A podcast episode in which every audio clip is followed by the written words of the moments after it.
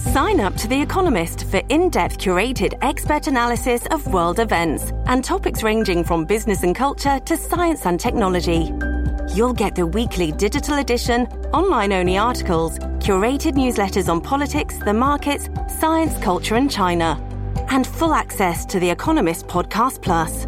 The Economist is independent journalism for independent thinking. Go to economist.com and get your first month free. This episode is brought to you by Shopify. Whether you're selling a little or a lot, Shopify helps you do your thing, however you cha-ching. From the launch your online shop stage, all the way to the we just hit a million orders stage. No matter what stage you're in, Shopify's there to help you grow. Sign up for a $1 per month trial period at shopify.com slash special offer, all lowercase. That's shopify.com slash special offer. Hello, everybody. This is Marshall Poe. I'm the editor of the New Books Network. NBN listeners like to read books and buy them. So we thought we'd tell you that right now, our friends at Princeton University Press are having a remarkable site wide sale. You can get 50% off books, including ebooks and audiobooks, with the code 50, F I F T Y, at checkout until May 31. You can save some real money on Princeton University Press books. I encourage you to go there and check it out.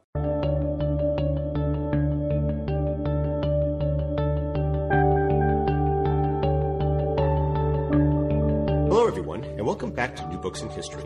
I'm Mark Klobas, your host for the channel. Today, we're talking with Lynn Dumenil about her book, The Second Line of Defense American Women and World War I. Lynn, welcome to the show. Thank you, Mark. I'm really pleased to be here. And we're pleased to have you. I wonder if you could start us off by telling us something about yourself. Sure. Um, I'm a U.S. historian. Um, I've spent most of my uh, academic life in California and am just recently retired from Occidental College in, in Los Angeles, where I taught uh, modern U.S. history. And uh, my, my interests are the 20th century cultural history, politics, um, and women's history uh, as well. And this book does seem to be a great, uh, you know, venue for you in that respect because it's you bring all of those elements into play in it. Exactly. How was it that you came to write this book?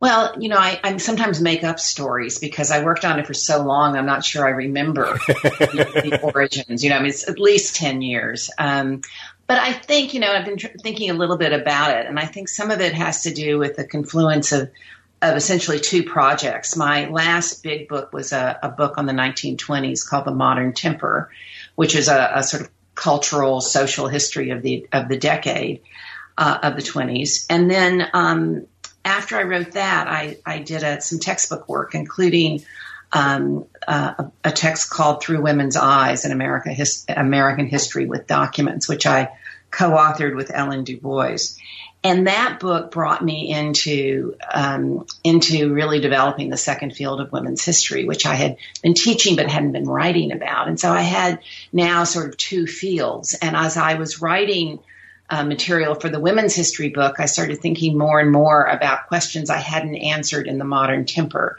about World War One, and specifically about women in World War One, because one of the things about the 20s is people kept saying at the time, since the war, something happened, like the war became a marker. And in particular, one of the arguments was since the war, there's been a new woman. And I, I felt I hadn't really gotten a handle on that when I wrote the 20s book. And so I pushed back into World War One uh, in a kind of exploratory war, way and ended up with a book ten, after 10 years of, you know, exploring it. I have to say the timing of the book couldn't be better. And one of the things I really enjoyed when I read it was how you explore those questions, but you also are capturing how they addressed a moment outside of the context of what happened afterward. Mm-hmm. Yes, exactly. Thank you. I, am glad you saw that. There, it's really uh, there is a sort of difference between the experience of the war and the way it's remembered. And I, I tried to I tried to make a difference, show the difference between those two. I was wondering if you could start us off by telling us something about what life was like for women in America prior to war, because one of the things you do in the book is you talk about how the developments that were taking place in America, uh, especially for women in the years leading up to World War One, played a role in terms of shaping their experiences and their responses to the war. Sure, and, and I'm really glad you asked me that question because one of the things I like most about uh, about my book is that it gave me the opportunity to to write fairly extensively about the pre-war era, the sort of I guess we would call them the teens, right? And it was a period of extraordinary ferment for American women, even though, um, you know, the 20s often is considered to be the time that women uh, experience a lot of uh, social and cultural change. It's really the teens where it gets started. So, for example, uh, participation of women in the workforce uh, takes a big tick, tick up in 1910. And including something that will become very important in the 1920s, women uh, start becoming much more engaged in clerical uh, work. So there's um, um, an increase in the participation of women in the workforce. It's all in a, what we would call a sex segregated labor market, in that they were uh, primarily doing jobs that were considered women's work. So that's the sort of work side of the pre-war era. The other thing that's really interesting about the teens, of course, is this is the, the suffrage movement really heats up in this era. And by World War One, 11 states had already given women the suffrage. So there's this kind of real momentum to keep working to um, to make that enfranchisement uh, complete. So there's a lot of activity, a lot of engagement uh, in that. And the other thing that I found I find interesting about uh, about the pre-war era is women were so involved in the progressive uh, reform era, trying to address the sort of social and political inequalities of of the period. And uh, although for the most part not enfranchised, they used their persuasive powers and the powers of organizations to, um, on the state level, to get a lot of state laws passed, particularly those connected to protecting women and protecting uh, children. Uh, and this includes, although the, the vast majority of the women reformers are sort of white, middle class, or elite women, this also includes African American women whose participation in the National Association of Colored Women really advances in this era uh, as well. And so going into the war, there is a network of engaged women eager to find a political voice, eager to make uh, changes in American life and to improve women's status. And so the war intersects with this dramatic and very momentous uh, period for American women. You just have this phrase for it in the book, and you talk about how they're occupying public spaces. And they're yeah. doing this with marches, they're doing this with demonstrations. And it's a level of public engagement or, or, or public demonstration that has really uh, not been seen until relatively recently. Yes, women you know marched in, in, you know, for decades, but the level of it and the and the and the scope, uh, the the range, just does seem to be much larger. And then, as you as you as you just said, it feeds directly into the war itself.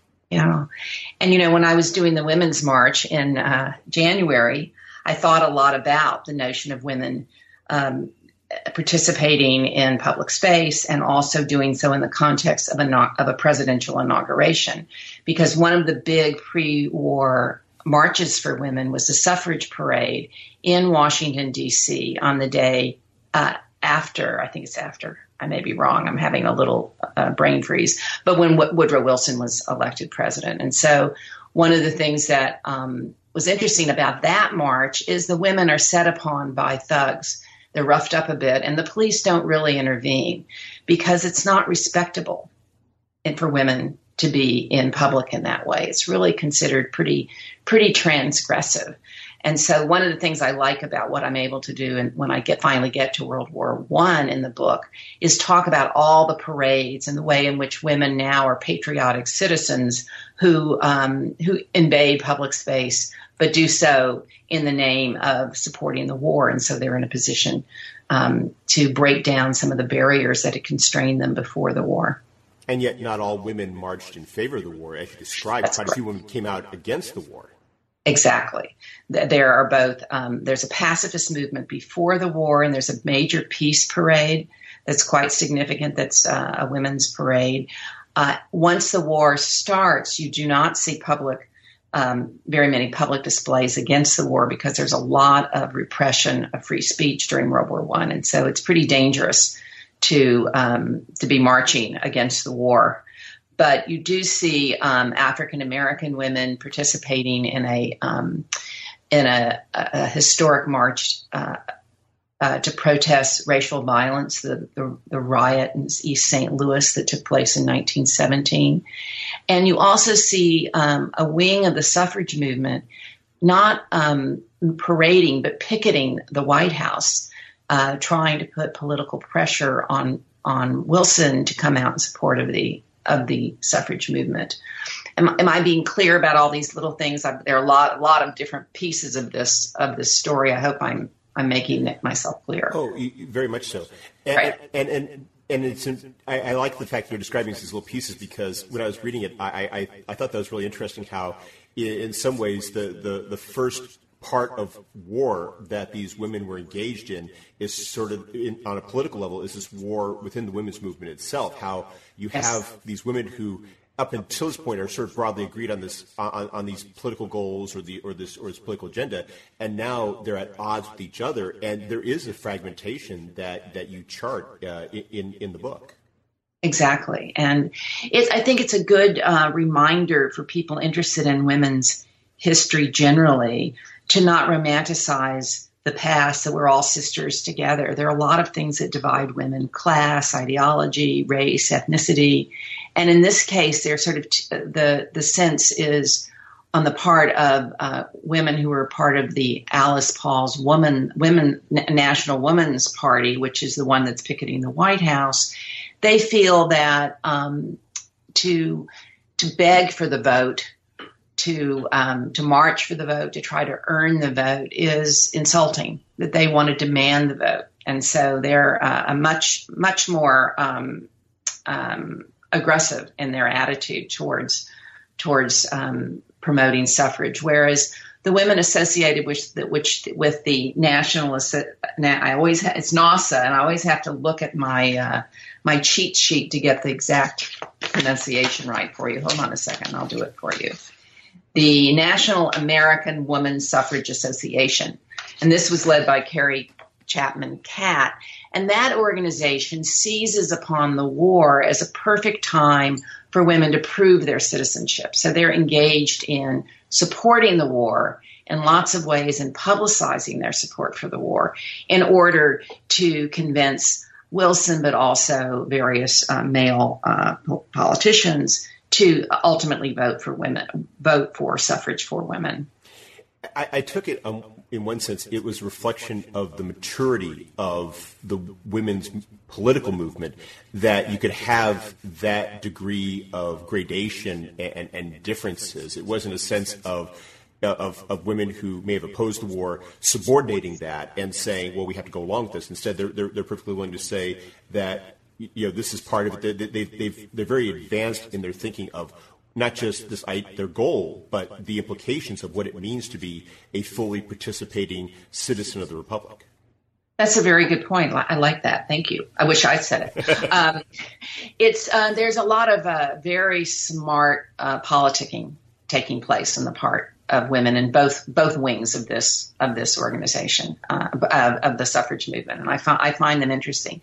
And I must say that before I started working on the book, I wasn't as as interested in the suffrage movement as I became after uh, reading all the very good uh, literature, historical literature that's been written on the suffrage movement. It's a very well mined uh, field. So what I was doing was pulling together ideas and you know doing a little re- original research, but I really built upon a pretty impressive uh, array of scholarship to be able to do it. Though politics does loom large in your book, and the bulk yes. of it is actually focused more upon how women uh, engage with the war, with war more directly, more on, on, on, a social level, more mm-hmm. on a participatory level. And, and mm-hmm. you start by describing this uh, dimension of voluntarism. I was yes. wondering if you could explain a bit, uh, you know, the, the, women who, who volunteer and, and, what they were volunteering to do.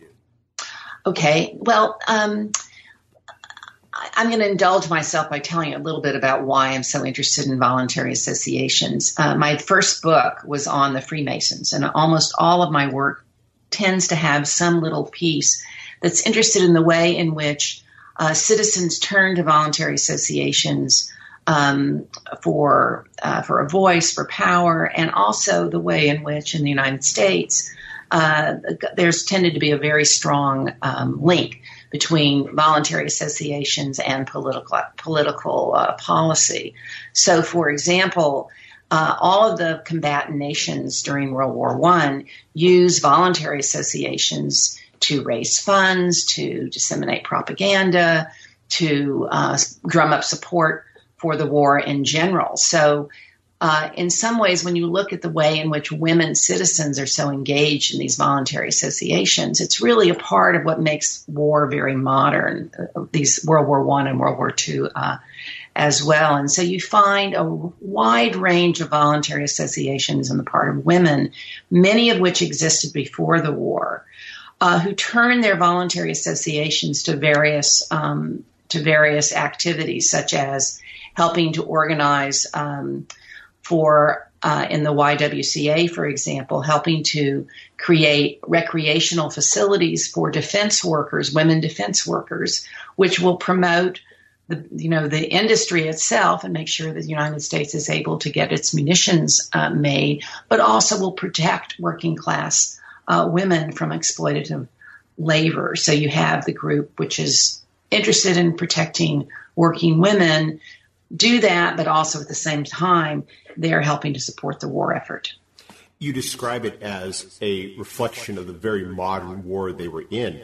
And you, yet you also make the point in that chapter that it was done along these very traditional lines. It's there in the title. We talk about how it's maternalism and yeah. World War One mo- mobilization in terms of how that defined the the level and the extent of their voluntarism. Yes. Um, when I earlier when I mentioned the progressive era, reform era, uh, women involved in that were uh, engaged in promoting reforms that historians call maternalist, meaning they they sort of justify their engagement in the political arena by saying, as women, whether we're mothers or not, we're in a particularly uh, important position to enter the political arena on behalf of the protection of the home, particularly women and children. And so the legislation that had been passed before World War One, a lot of it dealt with those issues. And so during World War One, uh, the voluntary associations of women, including the the Women's uh, Council of National Defense, which is a quasi uh, governmental agency, all of these organizations are very much engaged in continuing this conversation about protecting women and children. And so they're they're using, they're doing things that are very um, uh, much engaged in the political realm, yet they're uh, justifying it in part as an extension of maternal values. Which also serves as a way, in some respects, of limiting the scope of it. Exactly. That's exactly right. Um, so, for example, um, although this this is really a part of my chapter on the women who were actually working during the war. But the maternal reformers were so worried about these women being exploited that they often talked about them in ways that made them seem very dependent, very vulnerable. Instead of being, you know, hardworking women earning their own living, they would talk about them as the mothers of the race. We have to make sure that we protect their bodies so that they'll be good mothers in the future. And that does tend to um, emphasize that women are secondary workers. They're not, you know, that's not their first job. So uh, you're absolutely right. There's a there's a quality that limits them when they use this kind of rhetoric. And yet, one of the uh, things that comes across in your book is how there were women who chafed against that limitation and who really uh, push back against it in some very dramatic ways. And I'm thinking in particular the women you describe who did this thing that was so unusual where they cross the Atlantic Ocean and they go and they uh, and they serve uh, the cause in France, not necessarily directly at the front lines, but given the nature of the war, they're they're in Paris, they're there close to the front lines, and and they're really seeking a, a degree of involvement that is is really quite daring. Uh, you know, given the assumptions about women that that even many members of the women's movement had. Yeah, I, I, I find I find that group of women quite, as you say, quite quite fascinating, and it's a kind of range of women because there are people uh, who are sort of relatively wealthy who've spent their time in Europe before and want to go and continue to sort of participate in refugee efforts. But there are also women who work for American organizations, essentially as social workers, who are already uh, professional women who go abroad in order to uh, particularly to deal with the the refugee crisis, but also uh, once the United States has troops there, to be support, uh, sort of in, in, some ways support staff for the troops. They're both nurses, but they're also what were called canteen workers, and these were um, mostly young women who went under the auspices of the Young Men's Christian Association to uh, provide moral support for the troops by opening little canteens and having making chocolate and um, being a sort of voice from home. Their perception of themselves was very much as new women out there to being, you know, close to the line, being part of the big show, and there's, their letters just teem with their excitement uh, about being there. And the government, however, uh, was was willing to let women do this job of being these canteen workers, because the argument was that having respectable young women uh, uh, near the front would encourage men to be sexually restrained and not visit prostitutes, which was you know nonsense. But it was a very much a sort of um, a, a very traditional notion about women's proper place, even though they're not in a very proper place. But the women themselves, I would argue, are very are very uninterested in that and that very old fashioned notion of what they were up to. That's one of the things that, as I was reading, I was thinking about more modern debates that we've had about uh, women in the military, and you describe how these women, uh, you know, generally being you know middle upper class, and, and how they are socializing with these men. And as you describe, it, it's very proper in, in, in, a lot of ways, and, and, that there doesn't seem to be a lot of incidents where that that uh, we, we have come to unfortunately associate with women in, in, that type of environment. And that's you raise an interesting question. It was a frustrating one for me as a writer because it's certainly the case that in both in the secondary literature I looked at as well as as my own research, no one's talking about sexual assault. No one's talking about it being afraid of sexual assault. It doesn't mean it didn't happen. You know, as we know, the fact that it wasn't reported doesn't um, doesn't uh, mean that it didn't happen. However, the these women were relatively closely chaperoned, and I think there was a lot of concern to make sure that um, they were they were safe. And so it may I, I, believe that I'm right in arguing that that it was a you know a much different era than what women might experience in the in the military now. But in terms of discrimination against them about just because they're women and they're not taking them seriously, uh, that's certainly um, um, a, a, constant. I would argue in the uh, women connected to the military. Women, except for nurses, were not actually in the military during uh, World War One. Um, they were at home, but not abroad. And uh, nurses were not given rank. They were not. Um, they didn't have the privilege that um, nurses would have by World War II of being uh, being officers. So that again was a statement of them not being quite um, viewed as legitimate by by the military the phone operators who went and who were absolutely essential to the pro- to getting the war uh, working, right? Um, they were given they were members of the Signal Corps. They were given Signal Corps uniforms, and yet they found out after the war they had not been in the Signal Corps. They were um, civilian employees and not entitled to any benefits. So again, women who are excited about what they're doing, they're engaged in the war, and yet the the perception of them is very much as secondary uh, secondary figures in the in the prosecution of war.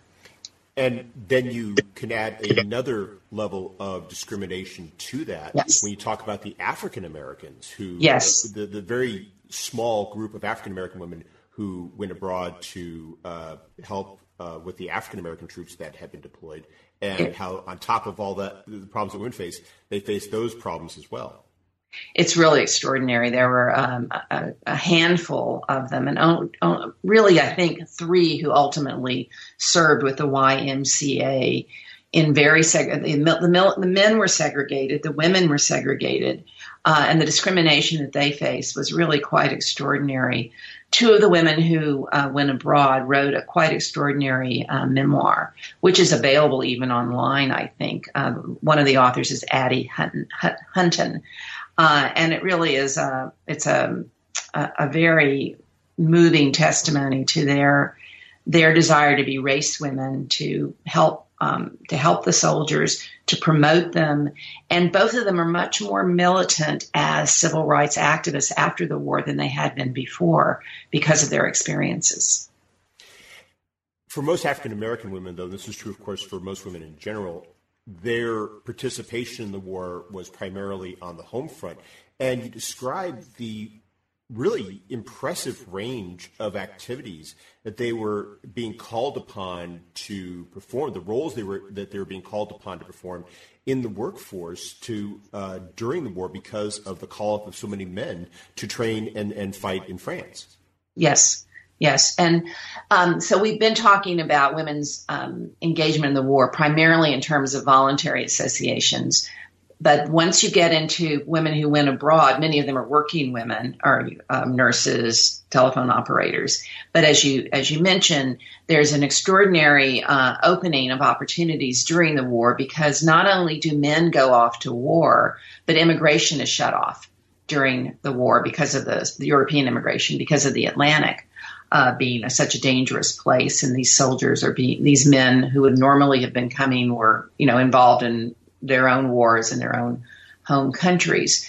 So the opportunity is quite extraordinary. But what is really interesting is that the participation in the workforce doesn't dramatically increase during the war. What happens is that working class women who would work anyway have new jobs they have jobs that were viewed as men's jobs. And so for a period of time, women really challenged the barriers that kept them out of skilled work, that kept them out of working, for example, in banks as clerks. That was an all male uh, type of uh, workplace before World War One, and now you find uh, reports in little towns about the the uh, banks being invaded by you know women clerks during during World War One.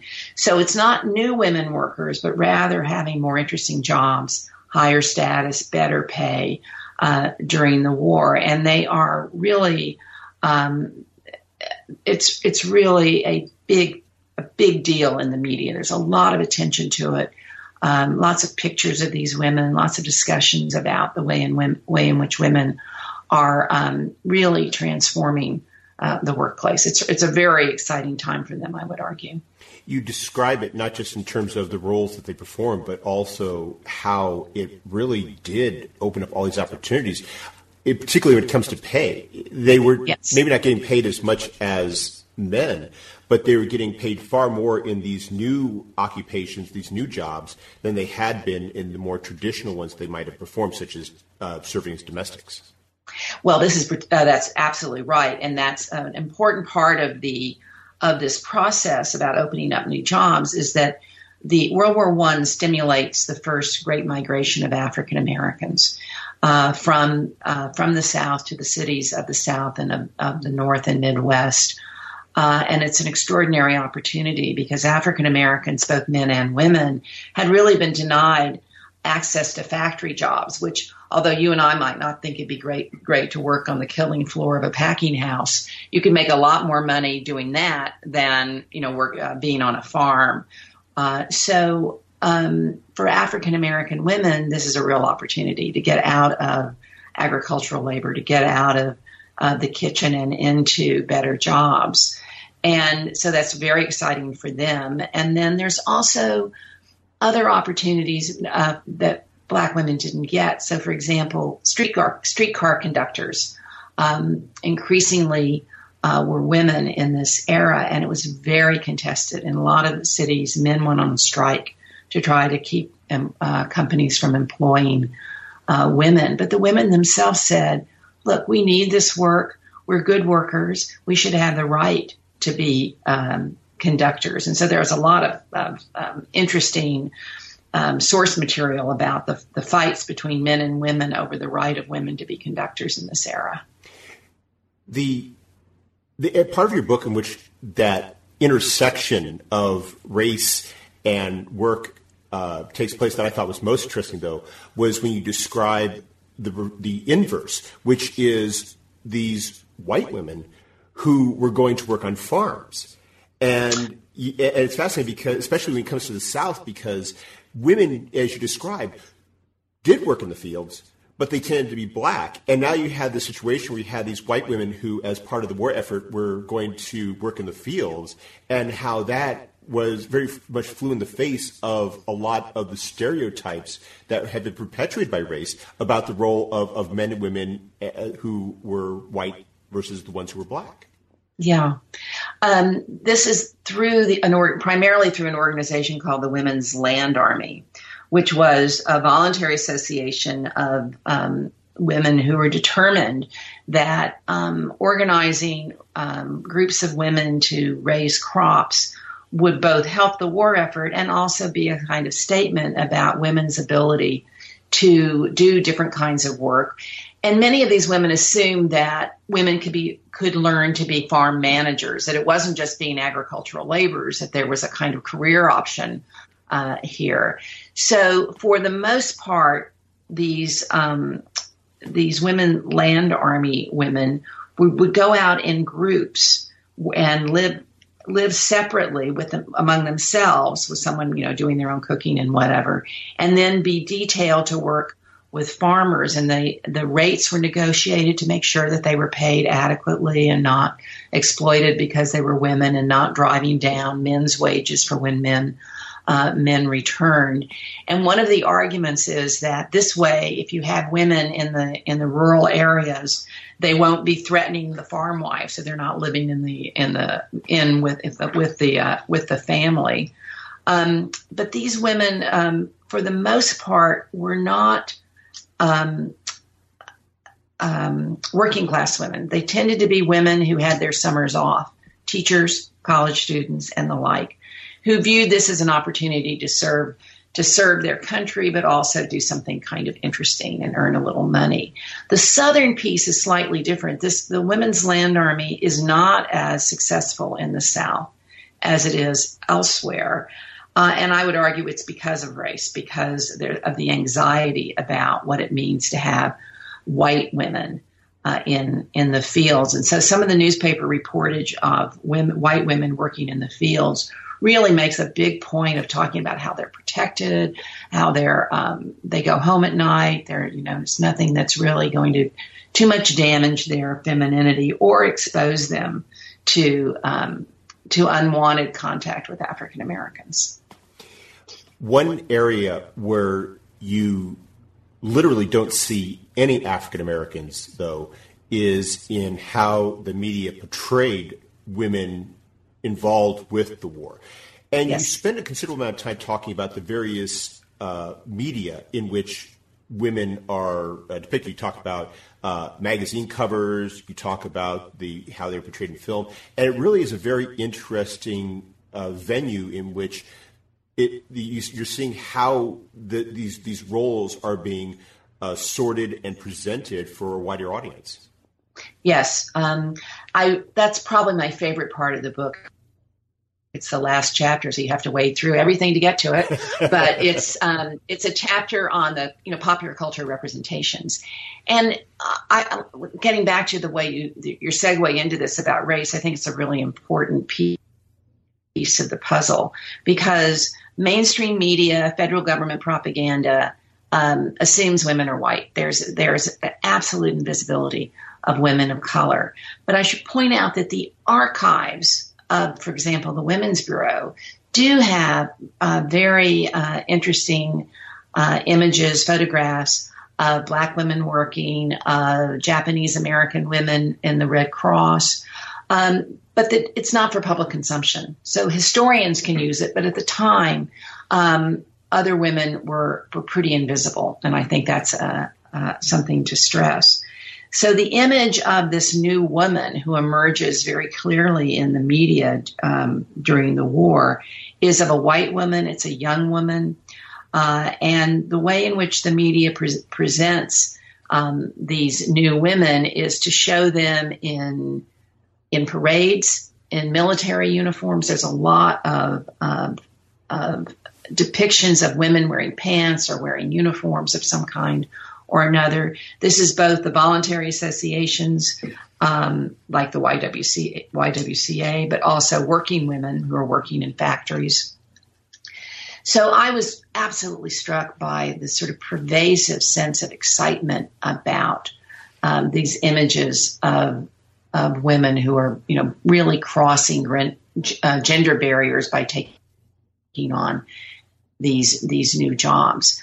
At the same time, um, propaganda posters that put out by the federal government show women in very traditional mode, as in their in their kitchens conserving food, or as grandmothers um, urging you to buy war bonds. So there's a real sense of of disjuncture between how the federal government is talking, visualizing women, and how um, other agencies are. My favorite example of this is there's one poster that the the U.S. government put out, the U.S. Employment Agency, that features a working woman. It's a secretary dressed in a, a, a little black skirt and a white shirt, and she's at her desk but in the background you can see the threatening German. So she's really ready to, as a, as a typist, to do her job for uh, for the military. But the YWCA poster that fe- one of the YWCA posters that features women shows a huge group of women marching in very masculine looking clothes carrying things like carrying things like sledgehammers and uh, wrenches and it's it's a completely different image. It's one that's really shocking to the senses when you realize the when you juxtapose the the sort of neat little typist with the women carrying their wrenches. So there's a lot of tension in the representation, visual representation, uh, in print media and in propaganda post- posters about this new woman. Yeah, I was thinking about how those contrasted with the more traditional portrayals of women being ravaged by the Hun. You have uh, in one uh, page reproduced the poster of uh, not a German soldier, but an ape with a cl- with a club with culture on it, and there the woman is. Uh, is, it's sort of like a, a precursor of Fay Wray and King Kong. She's at the mercy of the big ape, who is who who is threatening not just culture but you know virtuous womanhood and how men are basically being told you need to step up and save her. So it's it's not as you described. It's not a, a, total new portrayal, but there is a lot of that traditional element that that oftentimes uh, it coexists with these posters and, and, this imagery, which sees women as as very empowered. Yeah, that's. i am glad you asked me that because it's one of my favorite pieces of the uh, of that chapter when I started looking at these posters and also looking at films about that feature women in war, I was struck by how how uh, how pervasive the rape motif was. That women were in danger from the German rapists, and you really men needed to you know step up to the plate and save women uh, from what was literally a fate worse than death. And the thing that I found very interesting about this is that I, as I was doing the research for it and the, and the reading in the history of film and, uh, and also theater, the rape motif was pretty, um, a pr- pretty significant piece in popular culture in the early 20th century before the war. There are a lot of, there's a lot of attention to the dangers that women, that women face from unscrupulous men. Um, most people, uh, or many people, have seen the sort of dreadful Birth of a Nation uh, film, the the racist uh, depiction of Reconstruction, and that you know an important sub subplot of that is the rape of the white woman by the black man. And so, what I argue in uh, in talking about the rape motif in film and imagery in, during World War One is that Americans were sort of primed to think about women's vulnerability and to sort of associate uh, danger with a racial or an ethnic other, and so that that it makes perfect sense that you'd see so much of this uh, this rape um, content in in the World War One imagery, and particularly in the in the films. So you have that as a really important piece that suggests how how conventional and Victorian in many ways the um, visions of, of, women were.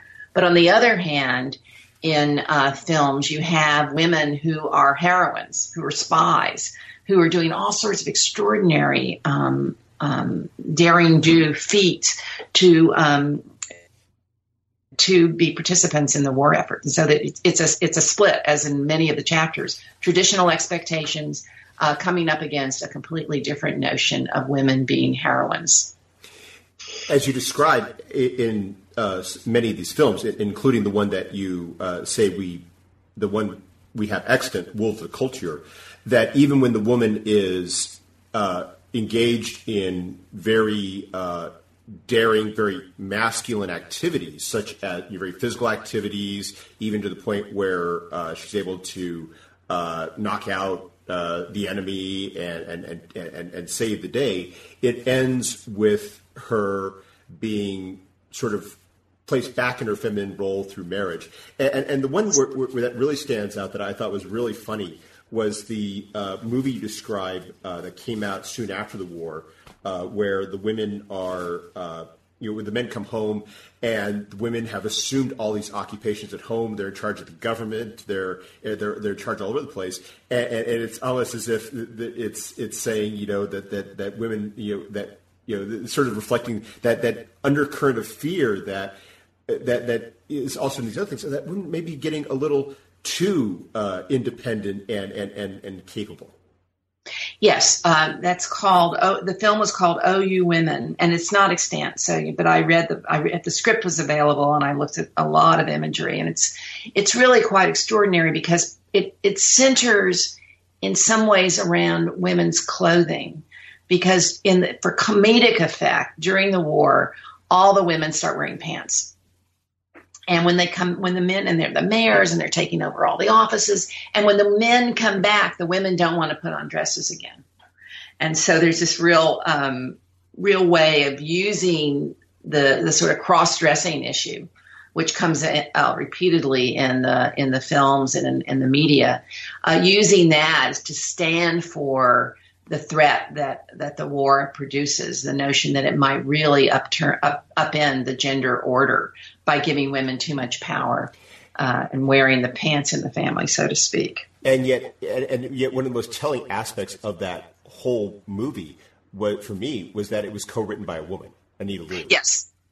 Anita Anita Loos, who I think that's how we pronounce her name, and she's the one who did um, uh, the original Gentlemen Prefer Blondes. So, to what degree did those concerns sort of foreshadow what happens to women after the war? How, how did the war change their lives, and, and how did the war not change their lives in essence? Um, I would have loved to have found that the war was transformative because I think you know it makes for you know an easier way to explain the book rather than the sort of nuanced argument that I end up uh, making. Um, one of the things that um, I think is really important to note is that this challenge in the workplace um, for women to have access to better jobs, higher skilled jobs, to quote men's jobs, to break down sex segregated labor disappears completely after the war. There's they return to women's jobs.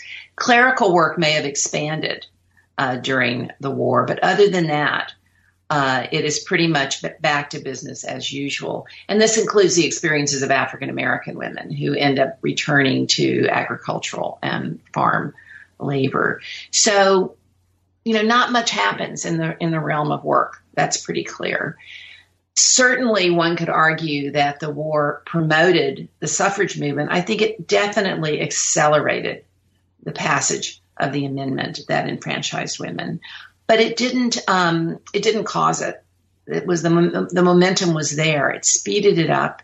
And then we have to argue, well, you know, women got the vote, but lots of women couldn't vote because they were black women in the South. And also, women weren't really able to turn having the vote to much political power. They weren't able to use it, for example, to improve women's access to the workplace. So there's there's some change that the war promotes, but not necessarily causes. Um, the thing that I I found um, most interesting about the change has to do with the sort of physical freedoms that women had. And this returns us to the women that you found so interesting, those women who went abroad, right, and were doing such dramatic things. Uh, or the women who are marching, who are who are wearing wearing uh, new clothes and finding a kind of new physical freedom. So I think there was a kind of um, um, sense of a breakdown of notions about conventional personal behavior, the sort of restraint of respectability that had had been so much a part of the 19th century, I do think really uh, is put uh, given a, a, sort of um, redirection as, as a result of, of, much of the war activity and the sort of opportunities that women had, however short, to really challenge uh, gender um, gender conventions. Well, we've taken up a lot of your time, but before you go, uh, could would you tell us what you're working on now? Yes. Um, I have a bunch of uh, a bunch of little projects, but the um, and I'm really looking forward to a number of opportunities to go talk about the book. As I told you before we started, I'm off to the University of Texas uh, Rio Grande next uh, next week to talk about um, about the book. But I also decided that I wasn't quite willing to give up war and women yet, and uh, so I decided to do a document um, book, a collection of documents for the classroom on working women during World War II to see, you know, what I what how to sort of build upon the expertise I developed for this book to try to sort out what happened during uh, World War II. Because for one thing, the same thing happens after after World War II. Women uh, do lose uh, some of the access to the good jobs they had during the war. So that's my major um, project, and I'm really really enjoying uh, finding interesting documents to put to get put together in a in a collection. It sounds like a fascinating project. it is. It's great. I just got permission today from a oral history archive to use some material that hasn't been published before of uh, two women who were active in unions during uh, the war. One, an African American woman, and another, a woman who later became very active in the feminist movement after after World War II. Wow. Yeah, it's good. Well, best of luck with the project. Thank you. Uh, Lynn, thank you very much for taking some time out of your busy schedule to speak with us. I hope you have a wonderful day. Thanks. Thanks very much.